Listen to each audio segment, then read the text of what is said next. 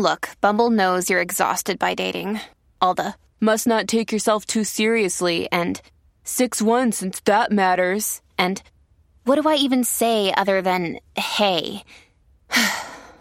well, that's why they're introducing an all new Bumble with exciting features to make compatibility easier, starting the chat better, and dating safer. They've changed, so you don't have to. Download the new Bumble now.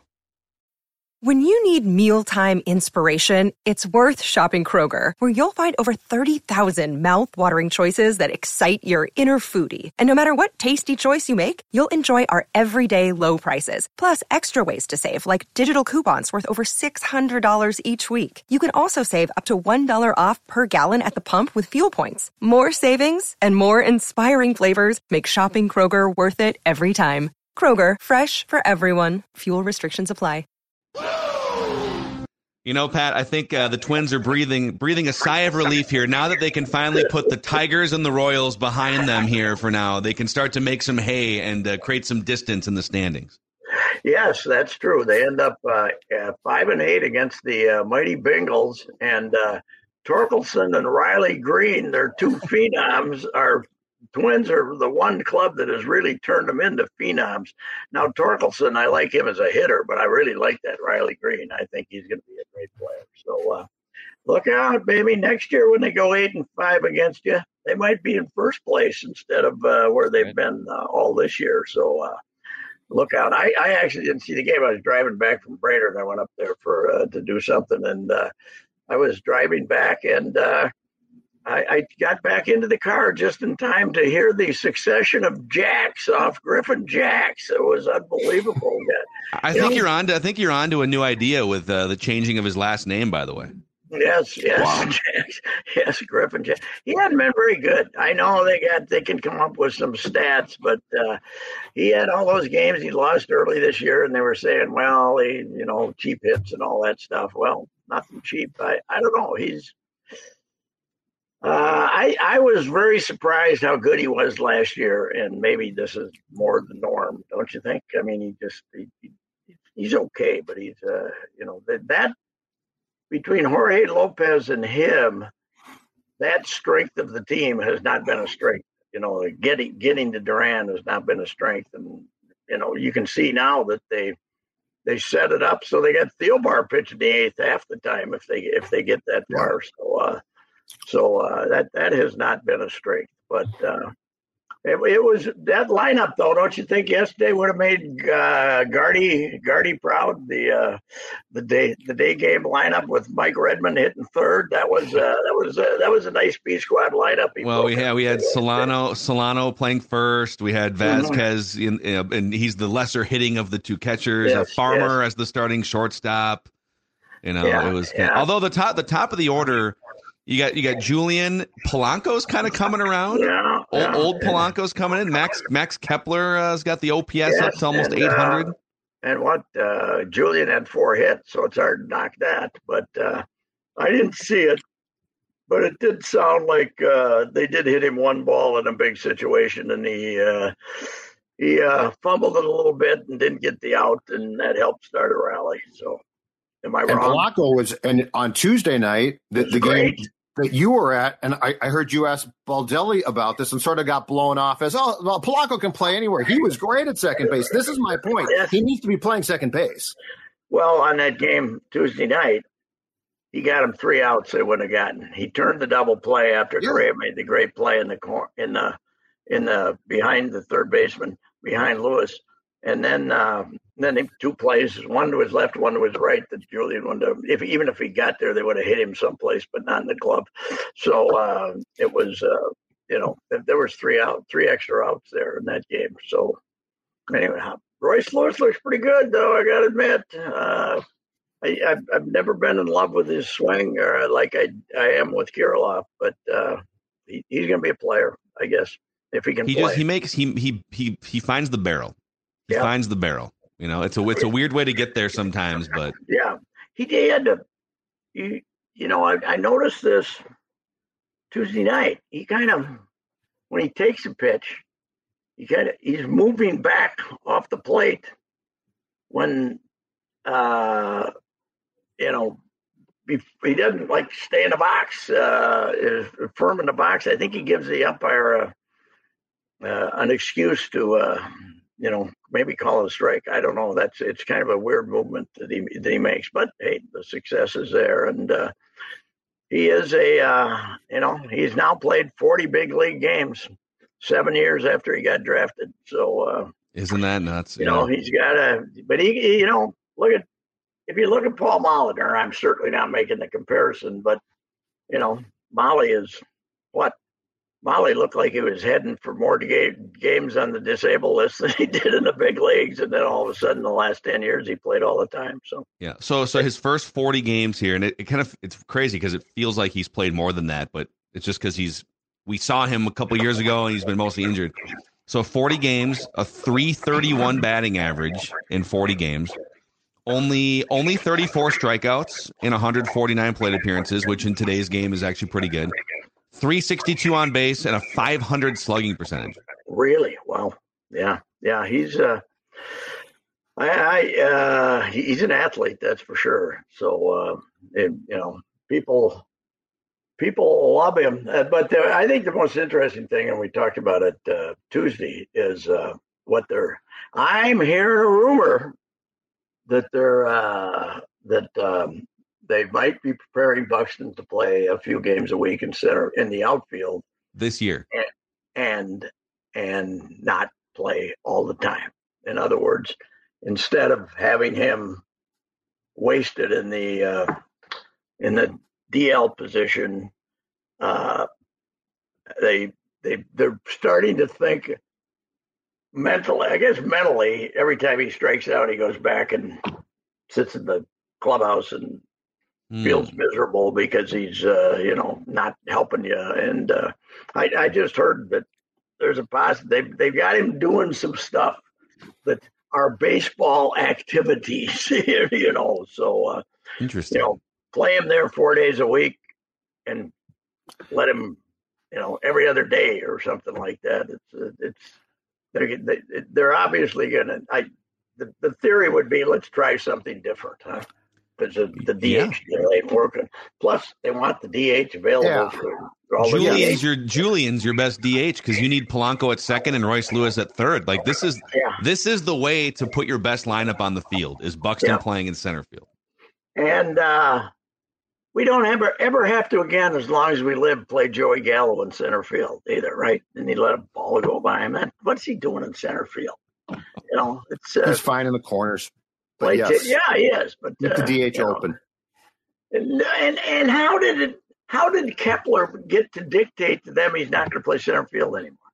That's what you hear. He doesn't want to play center field anymore. Well, the hell with you. You know, cash your paycheck, and if we want to put you in center field, we'll put you there. I, when's the, la- when's the last time Pat, that they dictated something, though? When's the last time that Baldelli and the front office told a player, you know what, screw you? No. I don't know. I mean, there, I there might be some occasions, but we we're never going to hear about them. It's not going to be like the good old days when Gardy or somebody, I'm gonna find that guy, you know. So, Gardy, I mean, Ron Gardenhire once walked into the trainer's room and said he looked at Justin Morneau and Joe Mauer and said, "Boys, we're shorthanded today. You guys figured out between the two of you, one of you is playing right field today."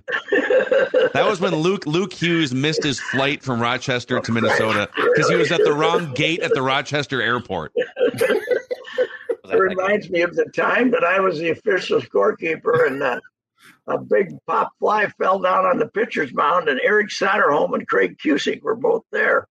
And I gave the air to Soderholm and he was screaming after the game, "You should give it to Kusick." And I, but neither of them touched it, you know. And I said, "I don't care. I'll give it to one, but that's an error. I don't yeah. care. Some, one of you get an error flip a coin. I don't care. But, uh, and I think they flipped a coin, and uh, Soderholm still got the error, and he was still upset about it. Yeah. But uh, you know, ball goes up, comes down. That's an error. Oh. You know? yeah. uh, so, are we concerned that Kirk and that offense looked terrible yesterday when we got down in the goal line? Interceptions, incompletions. They did nothing. Are we? Is it all over for Kirk? Is this is, is this a trend that we're going to see all season? What do you think? Don't ask the coach that. Judd, yeah, J- Judd tried to get that out of the coach, and the coach was not happy about it. Not, not happy with the suggestion that Kirk had made a lousy throw, huh? Yeah, well, but I just I, I, said was that as as uh, uh KOC likes to call it, was that an opportunity ball or was that just a bad pass? and, and, I don't think you like the question. He didn't like the he didn't when they have a pet phrase and then you throw it back at him. They don't know. They think you're being a smartass, which you probably were. But uh, yeah, were you like smirking when you said it, or what, what was your demeanor? I have a tendency a lot of times when I talk to smirk, which drives yes, Don yes. nuts. So um, I'm accused of smart. Like like I'm he sorry. Thought you're being a smartass. I wasn't. I was trying to help out. I just want to know. Opportunity ball. Yes, I were trying to give him an excuse, and he didn't want to. He didn't want to take it. Uh, so today, we're gonna get fights today. Now, then, uh, they every everything. Well, we already had one. Yes, we had we had a skirmish yesterday, according oh, to. Did we? Well, okay, Pat. So I made I made a prediction on write that down that there would be a skirmish, a okay. skirmish of some kind, and and and we can figure out what that means later, right? And so we've had literally like 50 different listeners have sent us different angles of this what I think is a skirmish. A couple guys are being pulled off the pile here. So we don't know what it was. These guys are denying that it's a skirmish. Oh, okay. Well, uh, what there was one guy from Tennessee I read in the paper today that was uh, very vocal as he was storming through our offensive line too. What was his name? Some defensive guy. I don't remember who it was, but yeah, he. Was. Am I the only one offended that these guys are all out playing in a controlled scrimmage and not Sunday when you're paying money? Uh, well, you're, pay- you're you're paying money to go to these practices now. Yeah, yeah, but you're, you're paying, paying more money to go to an exhibition game. You know, that's that's you? your fault at this point. I think. Yes, yes, it is. Well, my uh, uh, I was at the dentist this morning. And my dentist has got three boys, and he's taking them as a as a uh, treat to the exhibition to the game on uh, Sunday night, and he was just getting ready to you know, do some drilling in my mouth. So I didn't want to say, what the hell's wrong with you? Yeah. Why are you doing that? Take him to a real game, for goodness sake. Plus, you're and a, dentist. A you dentist make a lot of money, guy. Yeah, I mean, come on. BS. take him to a like regular, take him to week like one, guy. A normal guy, like if you're just a average Joe, the, then the preseason game's a treat. For the son, the son and his buddies of a dentist, that's just a yeah. cheap ass dentist. Yeah, well, he's a really nice guy, and uh, and I, I, think he, I think he's not a student of he's not a student of what he's going to be paying to watch, you know. So uh, yeah, it's uh, uh, anyway. He's uh, he, he did. Uh, I did have to break out my own line. Now this is doesn't apply to these Vikings because I don't know them, but uh, you know, my old line when they say somebody says I love the Vikings, and I say that's because you've never met them. You know, yeah. back in the Denny era, that was uh, that was the go-to line, uh, the Vikings. But uh, yeah, it'll be hopping downtown Sunday night. Huh? You got the, uh, I mean, Saturday night you got the Vikings, and a lot of people leaving early, and then twenty-five thousand, maybe thirty thousand. The Twins probably got some promotion going Saturday night, don't they? So they'll have a decent crowd what do they got going? They usually on a Saturday night have something going. Yeah, they got to be doing so, some sort of, maybe they're giving away. Uh, let's see, is it like a Dallas Keuchel whiplash uh, bobblehead yeah, yeah, potentially? Well, he's pitching Sunday, right? He's pitching Sunday. They got him back. So they're they're skipping him and then they're putting him back in. Is that what's happening? Yeah, eight days, eight days off to uh, get to get more juice on that fastball. I got to think he's got one more start, right? What's then the date on Saturday? Uh, I got a list in front of me here. Uh, nineteenth. Oh, it's the twenty. Uh, it's oh, it's the nineteenth. Yeah. Okay. So on the twentieth, we've got so there's nothing on the nineteenth. We do have Kids Toy Tractor Day on the twentieth, though. Oh, really? Okay. All right. All right. That's uh, the nineteenth. So uh, that that's the deal. So I was up at Brainerd yesterday. They got the NASCAR race. I mean, in the the drag races this weekend, and they these people start pulling in in their campers like on Monday, and they got uh, they got the uh, they, they, it's kind of an older crowd, the drag racing crowd, but uh, you remember Terry Ferris, uh, Judd, our secretary, yeah. and the uh, her husband and her twin brother were in a group of five reprobates who were hitting it hard at Wheelie's Bar at noon on Wednesday, and they're going to have to stay. They got they got to make it to Sunday for God's sake. That is a that is a long, long Whoa. weekend. You know, they they got people pulled in, pulled in there last week. Most most Minnesotans, it's August. We're gonna go to the lake for a week, right? Take the family for a lake. They got these people that pull in in campers, these deer head, these gearheads. They pull in in campers. They've been doing it for thirty years, you know.